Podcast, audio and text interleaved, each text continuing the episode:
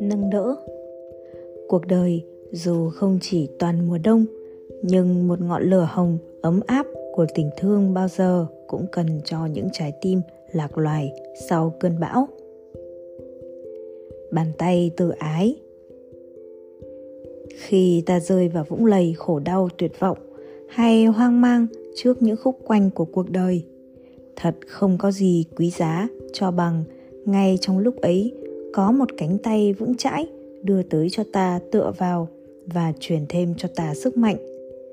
Bàn tay ấy không phải là phép màu, nhưng bàn tay ấy có chứa năng lực của tình thương, nên nó đã có mặt một cách hợp lý và kịp thời để sâu kết những điều kiện có sẵn của một sức sống tiềm tàng trong ta bừng dậy.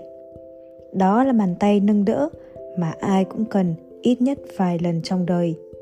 Bởi có mấy ai luôn mỉm cười thanh thản trước những khó khăn lớn lao hay biến động bất ngờ của cuộc sống. Khi em ngã thì anh nâng, khi anh ngã thì em nâng. Nếu em và anh có tình thương và có sẵn khả năng để nâng đỡ, dù đó chỉ là một hành động lắng nghe, chăm chú một lời động viên an ủi vỗ về. Một thái độ cảm thông mà không nỡ trách móc hay buộc tội thì cũng góp phần chữa trị cho vết thương trong ta rất nhiều. Năng lực của sự nâng đỡ rất màu nhiệm.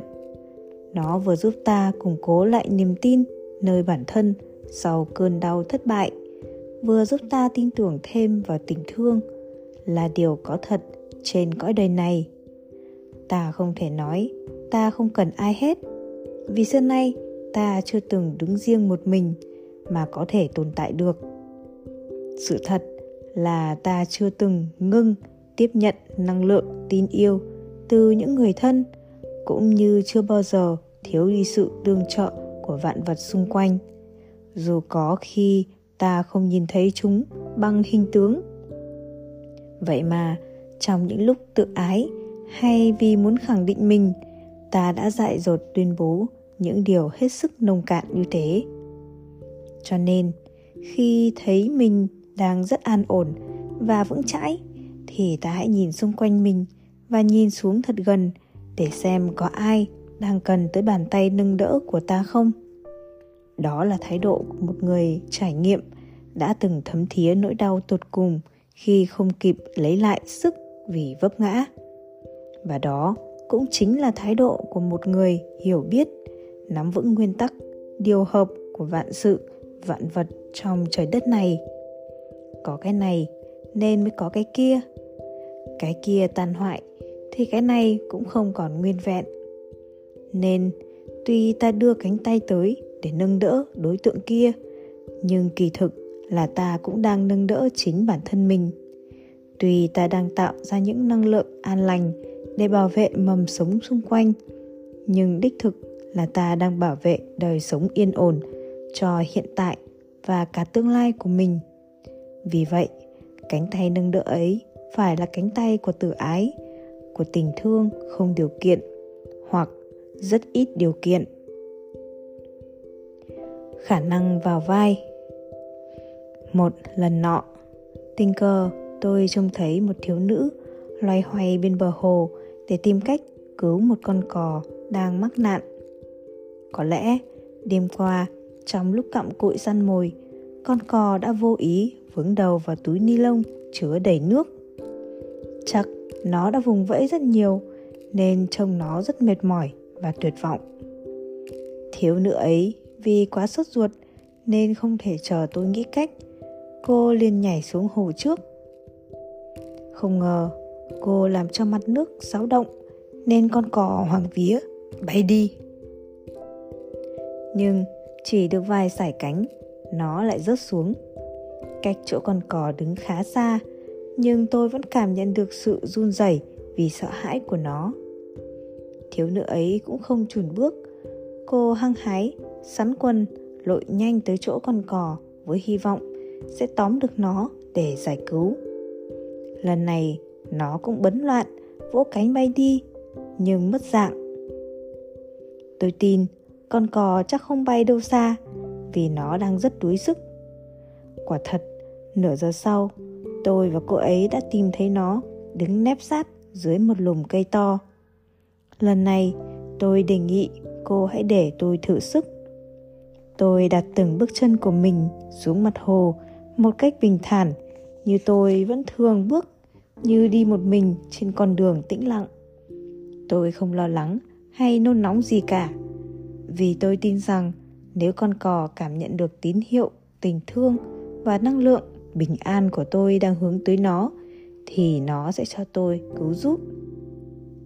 Thật kỳ diệu, con cò vẫn đứng yên đó, quan sát và đồng ý cho tôi tới gỗ túi nước nặng trĩu trên đầu của nó ra tôi đã gọi thiếu nữ ấy tới, sờ lên con cò một chút, cho thỏa lòng, rồi để nó bay về tổ ấm. Nhìn dáng cò bay đi, cô ấy mỉm cười tự nhủ, cứu một con cò cũng không phải dễ. Trong chúng ta, chắc ai cũng đã từng cứu giúp người khác trong cơn nguy khốn, nhưng không phải lần nào ta cũng thành công. Nhiều khi, nguyên nhân lớn nhất chính là sự thiếu thấu hiểu và cảm thông nhau.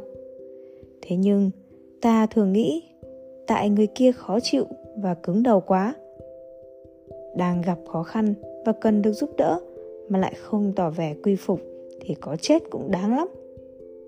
Nhưng ta cũng không nỡ bỏ mặc họ nên đành giúp đỡ trong sự miễn cưỡng. Và rồi kết quả có khi càng tồi tệ hơn đâu phải nhân danh tình thương. Là ta có thể làm gì thì làm, mà không để ý đến cảm nhận hay tình trạng hiện tại của đối phương. Cũng như con cò, tuy muốn thoát nạn, nhưng chưa chắc nó muốn được giúp đỡ. Nó có lòng kiêu hãnh của nó. Bản thân nó không cần bất cứ sự thương xót nào. Nếu nó không phải vướng vào tai nạn khốn đốn như lần này nếu sự giúp đỡ ấy không đáng tin cậy, nó có thể đó là một thái độ khinh miệt hoặc gạt gẫm thì nó thả chết còn hơn. Nó cần sự tôn trọng dù nó đang gặp nạn. Vì vậy, nếu ta không có khả năng vào vai của con cò để thấu hiểu hết khó khăn và tâm trạng của nó, thì ta sẽ mãi là kẻ đứng bên lề câu chuyện. Nhớ hồi nhỏ ta chạy nhảy, vô ý vấp phải cái ngạch cửa, nên té nhào và khóc ré lên. Bà của ta liền chạy tới dỗ dành, bình vực và còn la dày cái ngạch cửa, sao dám làm cháu bà té đau như vậy? Khi ta hết đau nhức và sợ hãi, bà sẽ khuyên ta, hãy đi đứng cho cẩn thận, chứ không hề trách giận hay đánh đập gì cả. Sở dĩ bà có thể thấu hiểu được tâm trạng của cháu bà. Lúc đó, là vì bà đã từng là bé thơ và lại có rất nhiều kinh nghiệm chăm sóc bé thơ. Bà có thể buông bỏ dễ dàng cái vai người bà đầy thẩm quyền để đặt mình vào tâm trạng đang đau đớn và sợ hãi của cháu. Đó là tài năng đích thực của một người làm công tác cứu hộ. Điều này ta phải học tập và trải nghiệm rất nhiều chứ không thể tưởng tượng mà có thể làm được. Cũng như một diễn viên, dù có sẵn năng khiếu, nhưng phải được đào tạo qua trường lớp thì họ mới có thể hóa thân vào nhiều vai diễn được. Đối với những vai lạ và phức tạp, họ còn phải tìm tòi, học hỏi thêm kinh nghiệm của người diễn trước và cả trong thực tế đời sống thì mới có thể thấu hiểu và lột tả hết tâm trạng nhân vật. Vì vậy muốn vào vai, dù ít nhất là một vai, để có thể thấu hiểu hết nỗi khổ, niềm đau của người thương mà biết cách cứu giúp. Ta phải nhìn kỹ lại thiện trí và khả năng của mình. Dù thiện trí muốn cứu giúp của ta rất mạnh mẽ, nhưng nếu ta vẫn tỏ vẻ bề trên của một kẻ đang rất vững vàng và rất trong sạch, thì chứng tỏ ta chưa thoát được vai của mình muốn phát triển khả năng vào vai, ta cần hội đủ ba điều kiện. Một là ta đã từng trải qua chính khó khăn ấy. Hai là ta phải biết quan sát và học hỏi kinh nghiệm ở người khác. Ba là ta có khả năng buông bỏ bớt cái tôi tự mãn của mình để sẵn sàng làm người bạn thân luôn biết tôn trọng và lắng nghe. Dù ta có đủ kiến thức hay kinh nghiệm để biết được tình trạng của họ. Nhưng nếu tâm ta còn âm ỉ, năng lượng giận hờn hay muốn trừng phạt, thì hiệu quả cũng không sẽ xảy ra. Bởi yếu tố khó nhất vẫn là thiếu sự chấp nhận hợp tác của đối phương. Nói chung, phải có thương yêu lẫn hiểu biết thì mới cứu giúp được. Cần nhau một tấm lòng. Trong tình thương không có chỗ cho sự tự ái. Dù người kia có đối xử với ta như thế nào, thì ta cũng vẫn cứu giúp. Nếu ta thật sự có tình thương với họ, tại sao ta muốn người kia phải làm cái gì đó cho ta, thì ta mới chịu cứu giúp? Khi ta thấy rõ tình trạng khốn khó của họ và con tim ta đã rung động chân thành, họ đang đuối sức và đang rất cần ta chứ họ không thể phục vụ gì thêm cho ta nữa.